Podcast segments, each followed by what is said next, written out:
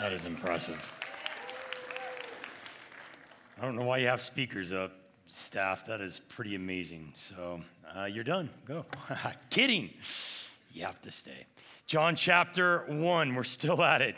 And yes, we're going to get through the whole book this week, and we're still going to only be in chapter 1 tonight. But that's uh, what Hume wants, and I love it because uh, what we're talking about is the importance of this thing. We don't want to rush over it. Tomorrow we're going to, unfortunately, rush a little, but uh, we'll get there. It'll be good. John chapter 1. In fact, as you come in uh, tomorrow, we might as well just open it up to the book of John because we're going to start with that as well. It says this in chapter 1 again. Uh, we, as you're turning there, we just talked yesterday about the, the Word.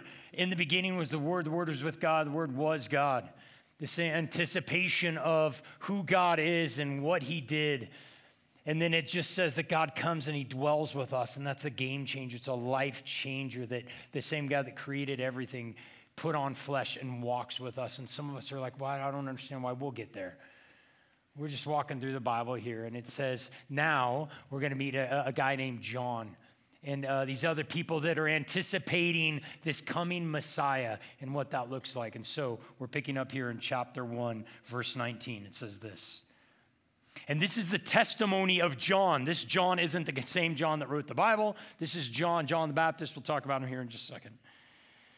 When the Jews sent priests and Levites, religious leaders from Jerusalem, to ask him, John, Who are you? He, John, confessed and did not deny, but confessed, I am not the Christ. Some of you are like, That doesn't make sense why he would say that. Okay. Then they asked him, these religious leaders, What then are you? Are you Elijah? He says, I am not.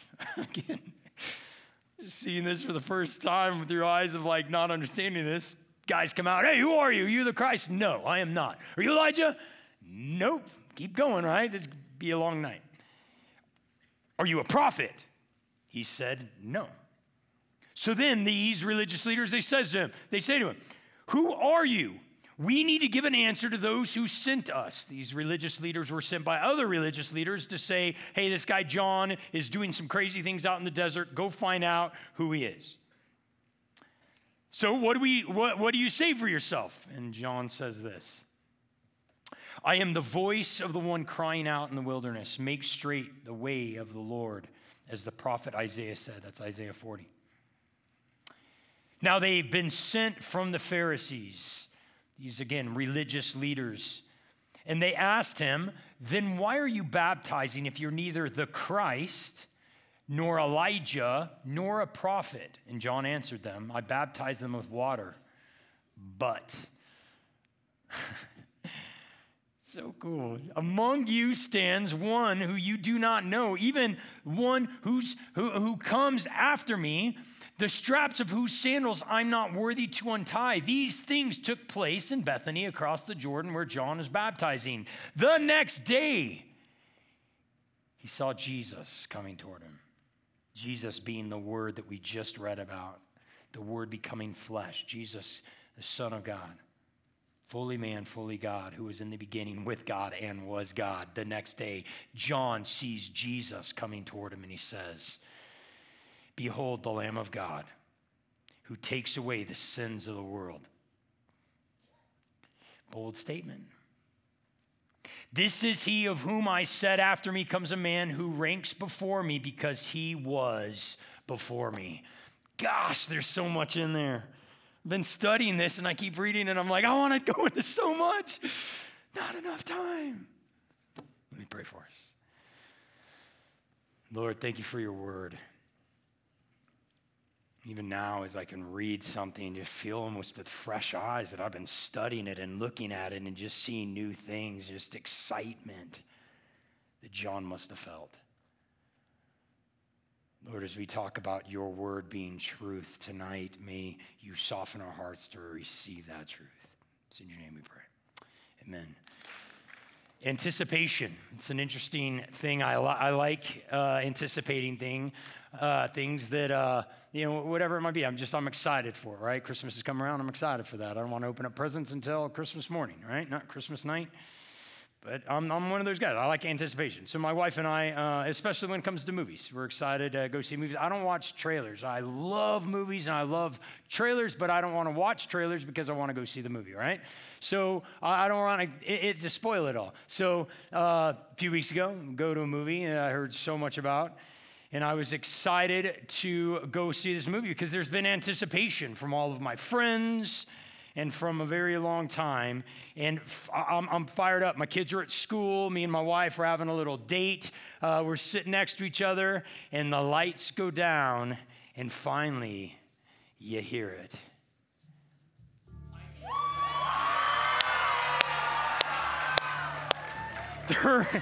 Thirty-four years in the making. And I heard so many amazing things about this movie that I was scared to go and see it, right? That anticipation sitting. And this is how it opens up. And when I when I hear this, right? I I'm kind of a I I I get excited, right? And I hit a little bit, especially like watching a movie. I'm like, hey, oh, come on, right? And I, I hear this, and my wife is like sits two seats away from me because this comes on and this is the movie back in the 80s that I loved. And then 34 years later, this excitement. And it starts with this, and I'm telling you, I was like, oh, it is on. And this show did not disappoint. Thank you for the music. Good. Now, with that said, if you, your parents don't want you to watch it, I'm not endorsing it, so don't go and see it. All right? Now, anticipation. You guys know that's me, right? That's me sitting in the movies, and there's only a, a, handful of movies that I have that anticipation for. I've just been so excited to see it, right? Because of things that I couldn't wait. I've heard about, I've read about. Mean, this movie was in the making for almost 34 years, right? It's been sitting on the shelf for like two and a half years. I, I'm excited to see this thing, and all my friends had seen it. And, and again, I was a little nervous because can it really live up to the expectation? It was, it was awesome. There was things though which is hard because it, it, didn't fully live up to some expectations because I wanted to be perfect, but it's, it's a movie, right? We all have this anticipation, I think. At least we, we there, there's probably things in our life that we've heard about and we're excited about. It is I just honestly even just read this again. Uh, I've been studying this passage. I'm reading and I'm just smiling in light of the anticipation that John must have had. Again, what did we read here? We read these Pharisees, these religious leaders are sent out to go and talk to this guy, John, John the Baptist, who is just a simple guy who's out in the, in the desert just telling people about the kingdom of God. He's not, you know, he's been raised up in, um, you know, in the, in the same ways maybe these Pharisees. And so these Pharisees are like, well, he's not like one of us. So let's go find out what, what authority is he teaching on? Who is he? And that's why they come, they're like, Are you the Christ? He's like, No. Are you Elijah? No. Why would they ask those things? Are you a prophet? No. Who, who are you? And then he says, I'm the one that comes to preach the one who's about to come. And all of that stuff, maybe for some of us in this room that are Christ followers, we're starting to piece it together. But for some of us, you, you, you might just still be confused. Who are they talking about? You see, we're in the New Testament. There's an Old Testament. I don't even like to call it the Old Testament. It's just another testament. You see, this book isn't just, it wasn't all of a sudden just handed to us like this. It's 66 different books that are kind of put together over time, and we'll get to that. But Jesus coming onto the scene in the, in, in, in, the New Testament era. Before that, there's been so much history that we haven't even covered tonight or, or this morning right? In the beginning god he creates everything and then he he he has this group of people that he loves and he uh, he he says i'm going to bless you as a nation. We got abraham we got isaac we got jacob we got joseph. Go to many colors right? We've got moses who comes onto the scene. We've got king david. Woo! We've got, you know, David and Goliath. We've got all this stuff. We've got the rise of Israel. We've got the fall of Israel. We've got them going to Babylon. We get them coming back from Babylon. All this stuff is just, it's, it's history that we know of the Old Testament. And in that time, there was a lot of prophecy, a lot of things that were talked about is it was written before it would happen. It's prophecy. And one thing that is just throughout Scripture is this hope of someone who's going to redeem God's people. He's called the Messiah, the, the anointed one, the one that is to come, this one that they're anticipating. And there's lots of passages in the Bible that, that or in, in scripture that these religious leaders would talk about and, and get very excited about this promise of this coming Messiah. In fact, Isaiah 9 says this For to us a child is born, to us a son is given. The government shall be upon his shoulders. His name shall be called Wonderful Counselor, Mighty God, Everlasting Father, Prince of Peace. Of the increase of his government and peace, there shall be no end on the throne of David and over his kingdom to establish it, to uphold it with justice, with righteousness from this time forth and forevermore. These are things that these people would be, that, that, these religious leaders would be very excited about. Man, one day that, that Messiah will come and redeem us. And in this time, when Jesus comes onto the scene, they are in uh, oppression by Rome. Again, there's so much history to cover. They were a, a nation at some point. And God says, look, if you if you trust me as you look to me, you'll be blessed. If not, you're going to exit out of the land until you understand that I'm the one who brings you back. And they're like, nah. And all these prophets were like, hey, just remember the remember that covenant, the Mosaic covenant. If we if we do this, then God will bless us and we'll stay here. But if we don't, it's bad things are going to happen. And that's what a lot of these prophets in our Old Testament are all about. They're talking about that, reminding us of God and who He is. Well, they didn't listen and they go into captivity and then they come back trying to start up their nation again. But they never really got back to what it was when King David and King Solomon, if you remember those names. So now they're, the, they're just going from, you know, being under the, the, you know, the rule of Persia, Babylon, now under Rome. And they're longing for the Messiah because according to the Bible, they're thinking, they're looking at the Messiah. The Messiah is going to come back and make all things new, basically, by saying, hey, we're going to destroy the enemies and, and, and redeem my people. And they're like, woohoo, Messiah come. That's what they've been anticipating. That's what they're teaching on. And these religious leaders are like, hey, maybe John, this, this crazy guy out in the desert who just eats grasshoppers, right? Is what it describes John as. He's, he's, uh, he's, he's, he's out there and he's out in the desert and he's baptizing people and he's talking about the kingdom of God. And they go out, well, go out and go see what he's teaching on. And he says, I'm here to talk about and make way for the Messiah to come. What? And everyone's pointing back to scripture. Why? Because these people in Jesus' time, they knew their scripture. It impacted their lives. They, they know what the Bible, what the scriptures were saying about who God is. They know throughout the, the, the land and their history that throughout the prophets it's saying, Thus says the Lord, this says the Lord, that the Lord speaks to them through the scriptures. They believe it to be true. It's not of a question. It's not if, it's only when the Messiah comes. They're all looking to the Messiah and they come out and they're like, Are you the Messiah? He's like, Nope, but he's coming. In fact, I believe that he's here. And then the very next day, he comes on the scene, and I smile as I read it because I think about that song. My anticipation of watching a dumb movie, right? All right, sorry, Tom Cruise is not dumb, right? But all of a sudden, he sees Jesus, this one that he's been waiting for, and that anticipation. Almost you can see it, right? You can hear that. And he's like, dude, and Jesus is walking through, right? Like that anticipation of John being like, Jesus, like this is really the one that we've been waiting for. They knew their scripture. It was important to them. They believed wholeheartedly that it was truth from God. God would use people to write it, but throughout the Bible it says that it's His words, it's, it's inspired by Him, and people are writing it. And again, it's mind blowing. But God's human, human writing would, would have error in it, but God's word goes without error. Why? Because the God who wrote it is without error. We talked about that last night. God's incapable of doing anything, uh, it, God's incapable of being anything but true. They can rely on the Bible, and they did. That's what they were looking for in anticipation of the Messiah coming. That's what John's talking about here. And he says, Here he is, he's here. Once again, God showing himself to be faithful. We're talking about the reliability of Scripture today. Was true for them. We heard it in that video. It was good for them. Is, that, is, it, is it reliable to, to, to, for us? I think there's a, it's a good question that I think some of you are asking of like, I mean, how, how do I know that the Bible is true? Well, there's, there's so many things that we can get into with just super heady, and I actually really enjoy talking about those things and, and researching those things. And you could do classes on it online. There's so much good, uh, good, good resources of how to understand the reliability of the Bible.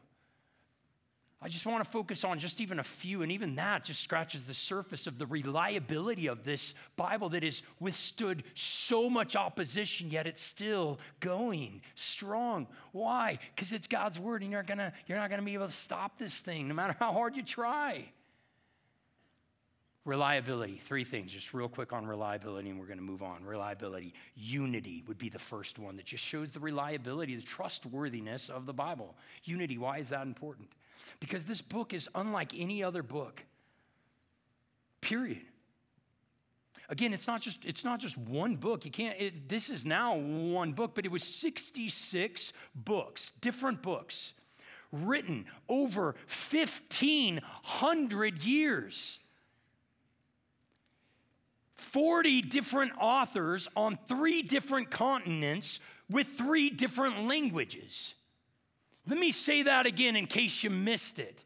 If that doesn't kind of overwhelm you, uh, of any other book that you know of, this is very unusual. It's very different and unique in itself.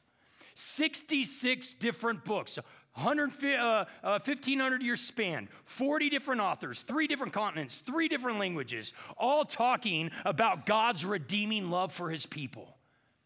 That's that unifying line about who God is and God's love for his people. That's the book. It's talking about God and his love and redeeming nature for his redeeming uh, works for his people that he loves.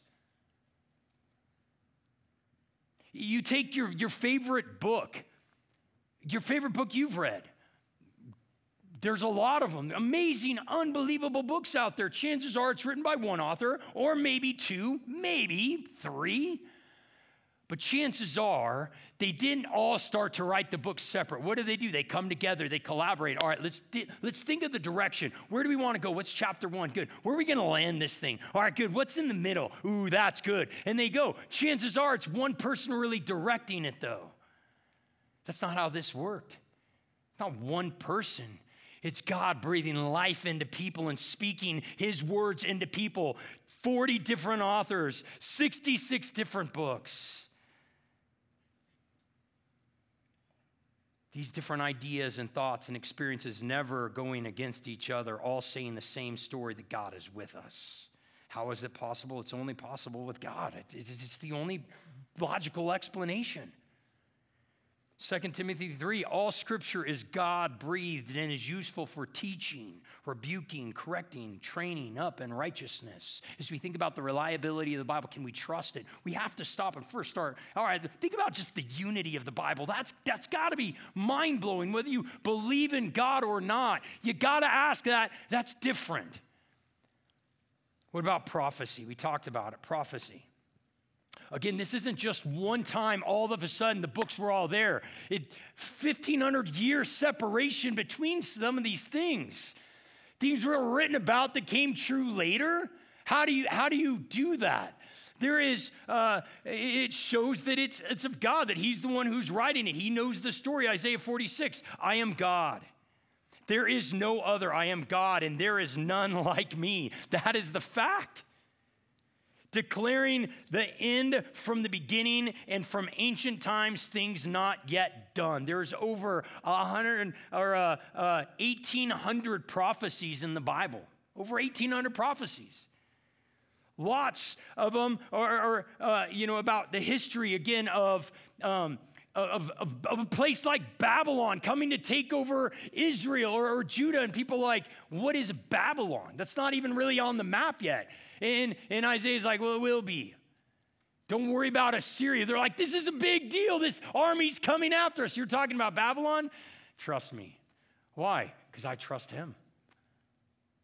And sure enough, Assyria, again, it's history, right? This is, this is prophecy saying Assyria, this army goes away, and then Babylon rises up and takes over and conquers Judah. Prophecy after prophecy, things that are coming true. It's, it's, it's mind blowing. But as we even think about this Messiah, the one that John was just talking about and excited about, and I, again, I, I, I'm going slow through this, but I really enjoy it, and I want to move past it because it might just be a little too heady. But I, I think about prophecy in general, like as we think about just the statistics or just the, the, the, the probability of eight prophecies being fulfilled by one person. Eight different prophecies in the Bible that we read the probability of that is this. I was reading this and it, it blew my mind. It's the same probability as this. We all know the state of Texas. Well, I'm not sure if you know how big it is, but it is big. They're saying this the probability of one person fulfilling eight of the prophecies in the Bible is just as probable as you take the state of Texas, you get half dollar bills or half, half dollar coins, and you put one X on one of them, just one X on one half dollar, right? And then you go and you put them all over the state of Texas and you fill up the state of Texas two feet with those coins. Then, that's crazy, you take a person, you blindfold them, and then you say, go. And they walk, and whenever they want, they stop, they pick up one coin in all of Texas, one time, the first time, and if that's the coin marked with the X, da-da, that's the that that's that that's the that's the rationale of like that, that one person could fulfill eight of these prophecies of the Messiah. Go look it up. As you read your Bible, Jesus fulfilled over 300 prophecies in the Bible. That's mind blowing. How does that happen that he fulfills prophecy of hundreds of years before he's even on, on, on scene? the only way that that works as we look at the reliability of the Bible's prophecy is that God wrote it. He knows it. He knows how it starts. He knows how it ends. Last one I want to talk about here, and we're going to move on archaeology. Look, there's a lot of holy books out there. How do we know that this one? How do we rely on this one? Well, again, we talked about reliability of unity. That's, that's a big one. 40 different authors with one message, that's hard to find. Prophecy, that's, that's hard to beat archaeology. There's a lot of books out there, but most of them fall short when it comes to archaeology. There are over you can, you can go to Israel right now. I've been blessed to be able to walk to go to Israel and actually read my Bible and walk in different places. And it's like, hey, the oxen were tied to, uh, you know, this rock in this place. And I'm like, I'm standing in that valley. That's crazy. Uh, you know, there's a, a, place called, you know, Lachish that the angel of the Lord comes down and, you know, defends the city. I'm like, I'm in Lachish. And you see, they're talking about this battle that happens, and you see the little arrow holes of the uh, army that fights. Like that, that's that's real. I could go and put my hands in those holes. I see the siege ramp that, that, that, that happens there. Like we see, you can walk and see Scripture come to life.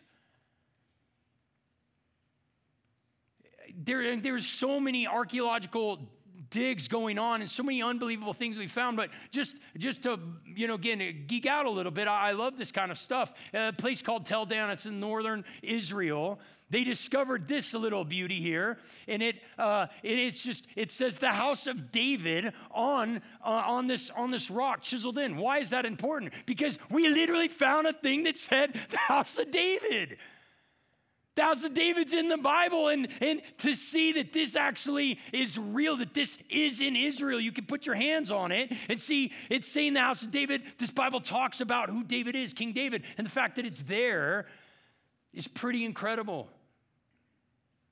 Caiaphas. We, we found they found the place where they put his bones here. Just uh, you know, you could zoom in there and you could kind of see the inscription that it says, you know, High Priest Caiaphas. That's a big deal. Why? High, Caiaphas is the one that had a hand in in in, in putting Jesus on the cross. And we'll talk about that. It, it's that's crazy. We could just find names that are in the Bible. We're looking at reliability, and, and we can actually see these things happening, and actually put our, our hands on those things if you go to Israel. And last one, and this is a personal one to me as I went here, this is called the Pool of Siloam. For a while there, they actually thought it was in a different location, but as you talk to people up there, they're like, it just doesn't make sense because as we read the Bible, it says that Jesus would send this man who was blind all the way down the steps away from the temple. And the Pool of Siloam that they thought originally it just it wasn't that far away from the temple. Does this make sense? As you're reading the Bible, you're, you're literally doing this. That doesn't make sense. If that is here, the Bible says this. And sure enough, a water main blew down uh, in somebody's backyard. And they start to do some excavation, which they're doing excavation all the time in Israel. And they all of a sudden are like, wait a minute, this is tile. And they start to move it around and they, they find this big old pool that they can't even go uh, anymore into it because there's a church there and there's drama with all that. But this is they, they uncover this amazing pool where they see this water coming into that this is the pool of bethesda. How? Because they're reading the bible. They're like this wouldn't make sense. It would be here. And we're seeing archaeology just shows again the reliability of the bible and we could go on and on and on and talk about outside sources that talk about things, uh, the strict code that scribes would follow with transcribing, eyewitnesses' accounts that would be too early for myths to develop, the Dead Sea Scrolls and how mind blowing that is, the, the, the manuscripts of the Bible, some of the most well attested witnesses to, to history. I, I love it, but some of us are like, oh, I'm bored, right? But this is trying to explain to us that this isn't just a book, this is truth. And, and throughout this scripture, as Megan on the screen said, right? If, if some of it's not true, then none of it's true. But if this is true, then all of it's true. And the things that God says to us through His Word has to affect our lives. So, is it reliable? Yes. Is it relevant to our life? I don't know if you've asked this question yet, but I feel like you had to. Why am I on this earth? If you haven't asked it yet, I'm imagining you're going to ask it at some point. What's the point of my life? Whether you're Christian or not a Christian, I believe that you're going to ask that question. I've got lots of friends in my life that aren't Christians, and they literally are just living the American dream of, you know, I, I, I you know, graduate college, I get a job, I get married, I get cars, I get uh, a house, I get a pool, I enjoy life, I party on the weekends, everything's great, but uh, is this all that there is? Rich, is this all that there is? What's the point? Oh, I'm so glad you asked. I don't know what the point is.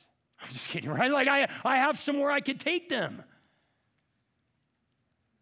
Is it, real, is, is, it, is it relevant? How, how should I live in this world? Are you, are you thinking about that maybe at all in this season that we're in? God, how do I navigate my life with, with all of these different ideas of truth and what's happening right now? How do I navigate life? And he says, Oh, I got the answer. Do you, do you, do you want, do you want to, do you, are you really asking? Do you want to know? Or are you just saying, saying something, and just kind of walking away? Because I've given you the answer.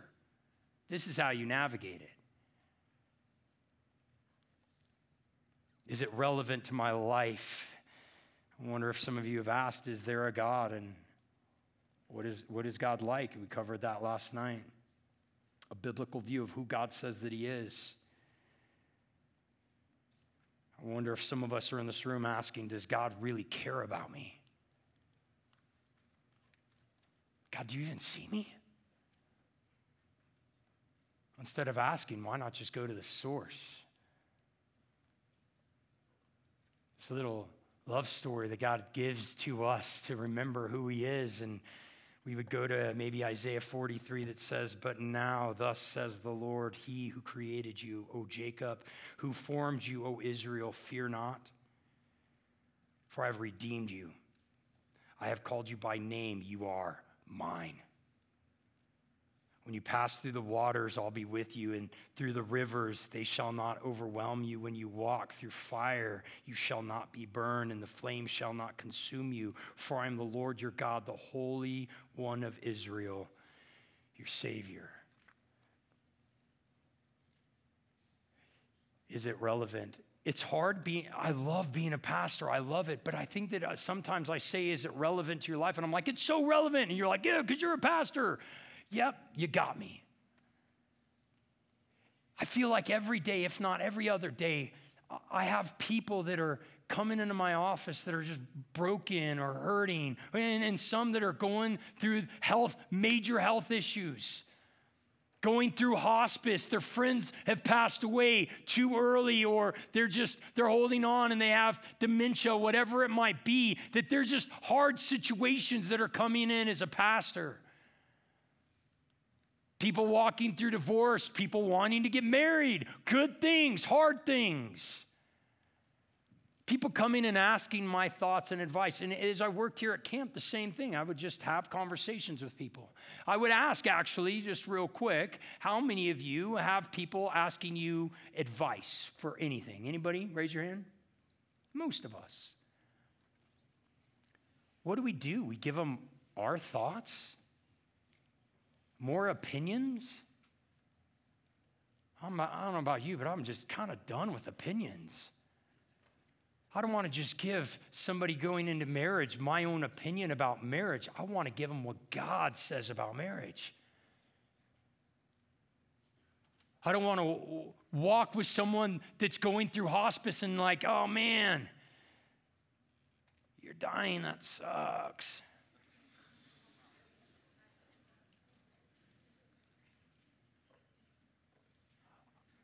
I want to sit with them on the couch which I have done, at funerals, which I've officiated. And I want to look them in the eyes and give them hope. And I can't make up that hope because I don't know the hope outside of the hope that we have in God's truth. We give them the hope that we know because this isn't just a made up book. This is talking about hope that only comes from the God that is hope. So let's not give them our own advice. Is it relevant? Well, people are asking your thoughts and advice. Don't just give them your opinion. Let's go to truth. God's word is true, it is reliable. It's a reminder to us of how faithful God is and how loving God is and how powerful God is. It's our way to know Him more. It's a roadmap of how to navigate life. It's His love letter to us. He knows what's best for us. Is it reliable? Yes. Is it relevant? Yes. So should we read it? Yes. So why don't we? If it's true that it is relevant to our lives, that we really need it, why aren't we reading it? Romans 12, 2, don't conform to the patterns of this world, but be transformed by the renewing of your minds. Letting God's word renew us, letting his spirit move in our lives and remind us of, of the truth of who God is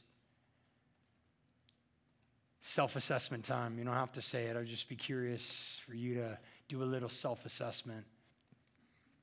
How much time do you spend on social media? A day. Let's go a week. Think about that. How much time do you spend on social media? How much time do you spend listening just to music?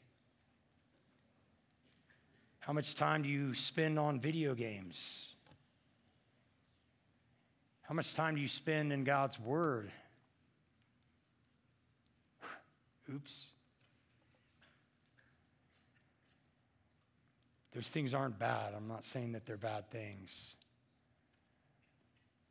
But those, those things oftentimes are, are, are, are screaming things like, hey, do what satisfies you, live for you. Life is about you, and God's word is constantly saying, I'm the only one that can satisfy you. It's not about you. These things are sometimes contradictory to one another. If we're filling up our minds with those things, and what, what, what are we really transformed into? What God wants us to be, or maybe those things? Are we letting the wrong things in? Are we keeping the best things out. there was a time when people actually, you know, used their Bibles a ton and, uh, and, and, would write in them. And, and I say that not to say we're not using our Bibles a ton, but I use my iPad a lot, I use my phone a lot. I do have a few different Bibles and I write them in or write in them, but there's, you know, friends of mine, older, older people in my life uh, that, that you've seen those Bibles, you know, it's just got so much stuff in it, right? So much stuff written in. And, and you go to talk to them, like, oh, hang on one second. And like the, you know, book of Mark falls out. You know, they're like, oh, hang on one second. I'm like, yeah, just go ahead and pick up the book of Mark and shove it back in, right? You see that their Bible is kind of falling apart. Why? Because it's been used so much. I heard this quote and it blew my mind, and I love it. It says this A person whose Bible is falling apart usually reflects a life that is not.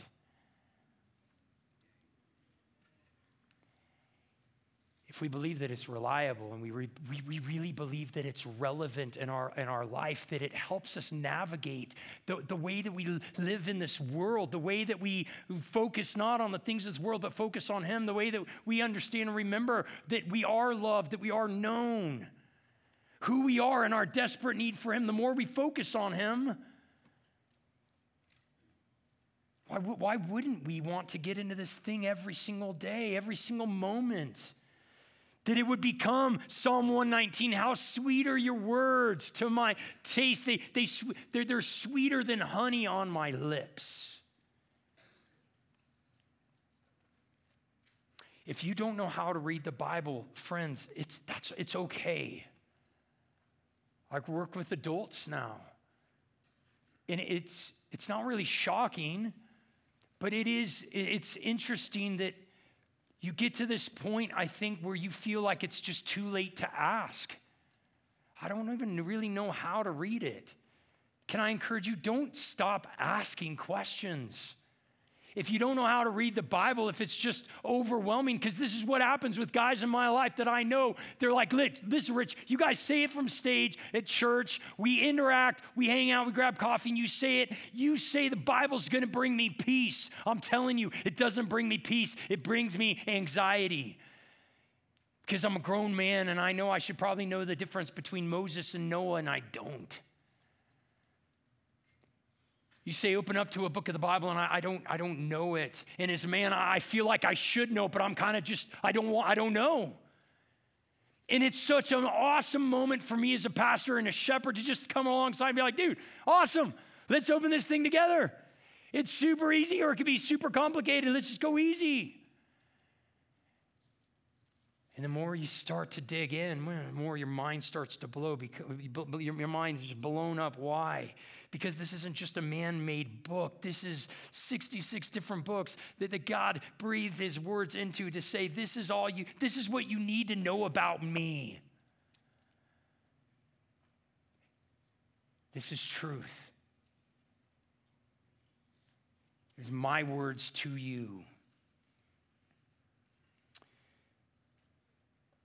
If God is who he says he is and the Bible is God's words, then this book is a book of his truth and, and we have to follow it. How, do we have another choice? How do you debate God outside of lowering the standard of who he is and raising the bar of who you are. He is who he is. We are who we are. He gives us clear instructions of how we, we, we are supposed to live. And, and the, the Bible isn't just a list of do's and don'ts. Again, it's a reminder of how faithful he is. The Bible will help shape our worldview, navigate the world that we are living in. It has massive implications for the way that we live our life. If it is reliable, if it is relevant, and friends, let's read it. Let me pray for us.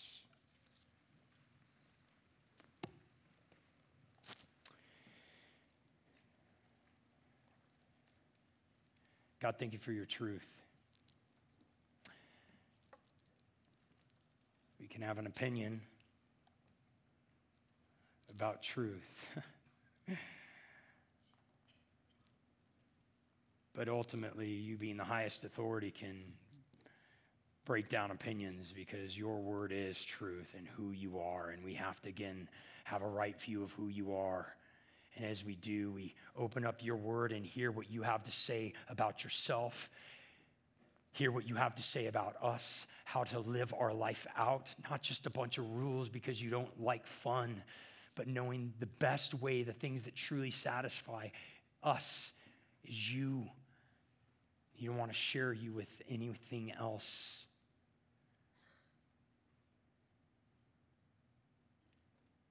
God, may we, uh, may we read your truth. May we understand your truth. May it change us. Thank you for your word, and thank you for allowing us a relationship with you and to know you more through your word. Amen.